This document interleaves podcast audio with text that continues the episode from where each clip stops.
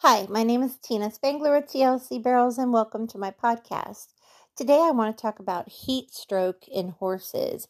With summertime approaching all over the United States, we will be getting very hot weather. I live in Florida, and we can have um, highs of 90 with humidity that gets pretty bad, which will put the combined air and humidity over 150 real fast and that can be very dangerous for horses. Um, you have to really be smart when you have horses um, and you want to ride or even compete in the summer months. A lot of people do give the summer off for their horses, like July through September, because it's so hot. But if you are still training horses or riding horses, especially people that do it for a living. When I trained horses through the summer months, I would start as soon as the sun came up and I'd quit before lunch. And then I wouldn't start again till the last hour of the day before the sun went down. If you have arenas with lights, that's even smarter if you can ride after dark. But again, if you have an excessively humid and hot day, skip that day. It's not worth it. Some symptoms of heat stroke with horses um, that you really need to watch for is really rapid breathing or really profuse sweating, or even worse, no sweating at all. If a horse doesn't want to move, they're being very sluggish or lazy. You can also do the pinch test on their skin, and if it doesn't uh, go back right away, um, that could be a sign of dehydration. Dehydration and electrolytes loss is very dangerous in horses. So if they're, you should really monitor their drinking, um, as well as having shade and someplace cool for them during the day to stand in, whether it be trees or a barn or a shelter. Those are very important too. Sometimes horses don't drink enough or don't stand in the shade enough and um, get dehydrated without you even knowing because you're at work all day. So, if you can be smart about that, watch and monitor their water. I also use a product from Dynamite called Dynaspark. It's organic blackstrap molasses with electrolytes, and it basically replenishes what they lose through sweat loss. And in the summer, horses stand around and sweat, they don't even need to be ridden.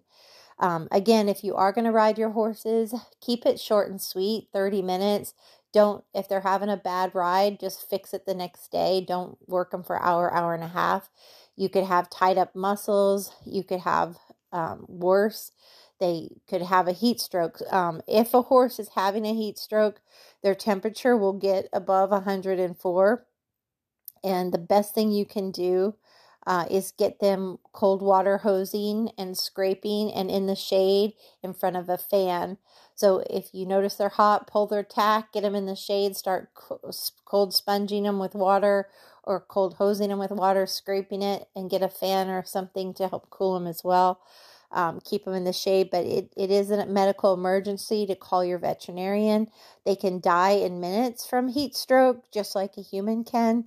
So um, it is important you ride in the cooler days. Don't over discipline or overwork them in the heat of the day. Um, even by 11 in the morning, it can be wretched. From noon till 6 o'clock at night is wretched. Um, so if you don't get your writing done first thing in the morning or last thing in the evening, middle of the day is just too hard on them most time. And you would also want to do mostly slow work, you know, walking. It's even if you're at a going to a barrel race, a day barrel race or a night barrel race, because a lot of state finals, world finals for youth, all of that is in the summer it only takes 10 to 15 minutes to warm a horse up to go make a run and then you can immediately pull their tack and hose them off.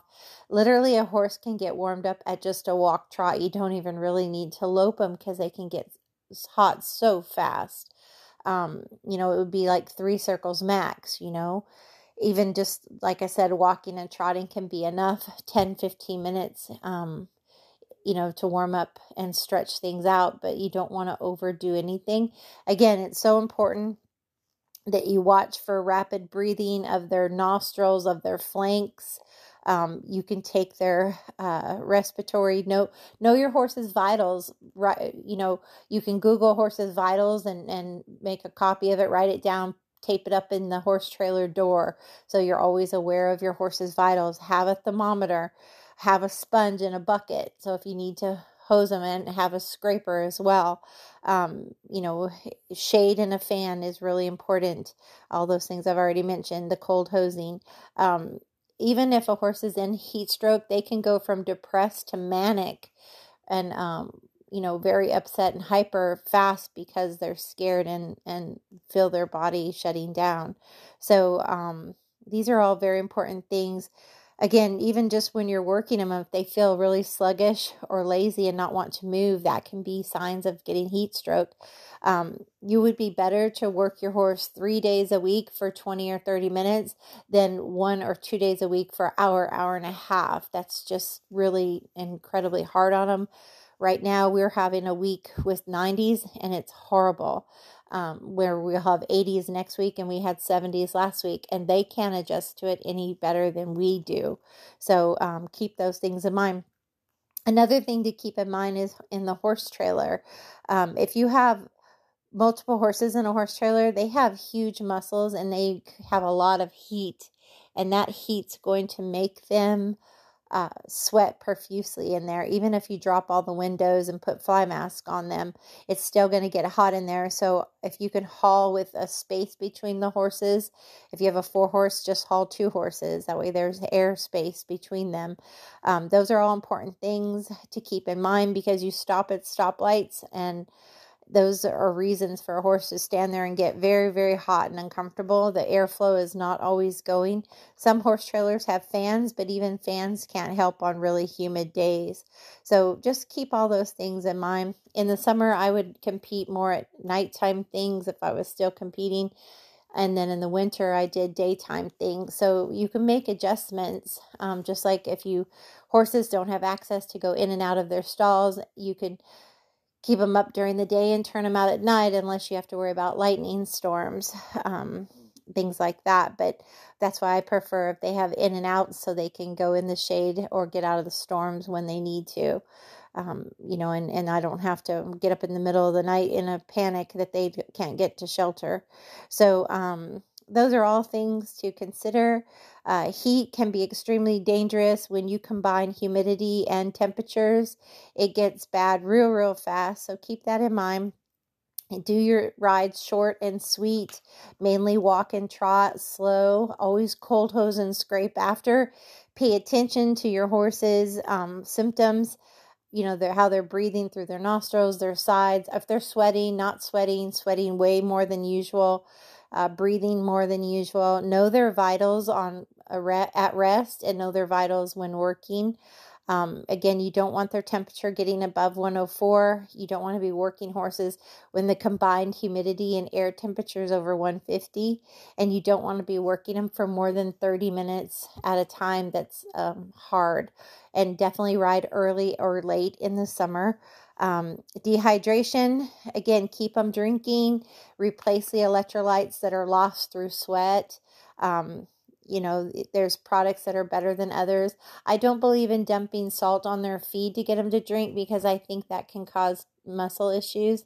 But I think you can have free choice salt offered in their stall for them. I use a pink natural trace mineral pink salt from Dynamite and they'll they'll lick it when they need it in their stall.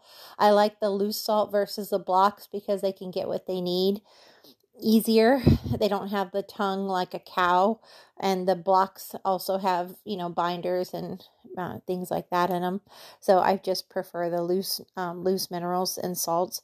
Um, and those are just all things to keep in mind for your horses. Always have cold or cool, clean water for them. Um, you know, dump your big tanks once or twice a week and clean them.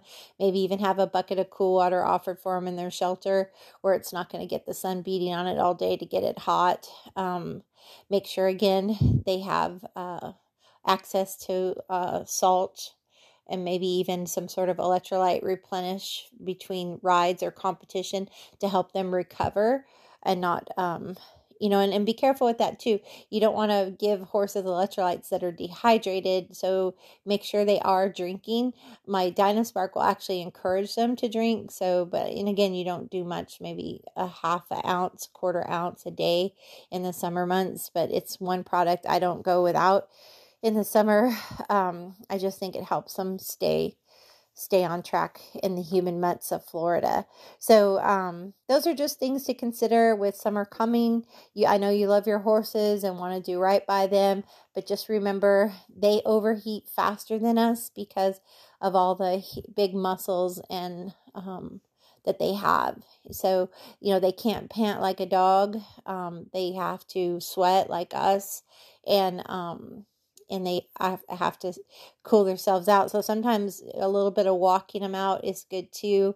Don't just tie them with their sides heaving. Um, you know, if you can hose them a little bit of walking, hose them, and then get back in the shade, all that stuff is good. But again, you have to do it based on what the horse needs and just be preventative so you don't have to uh, deal with an emergency situation.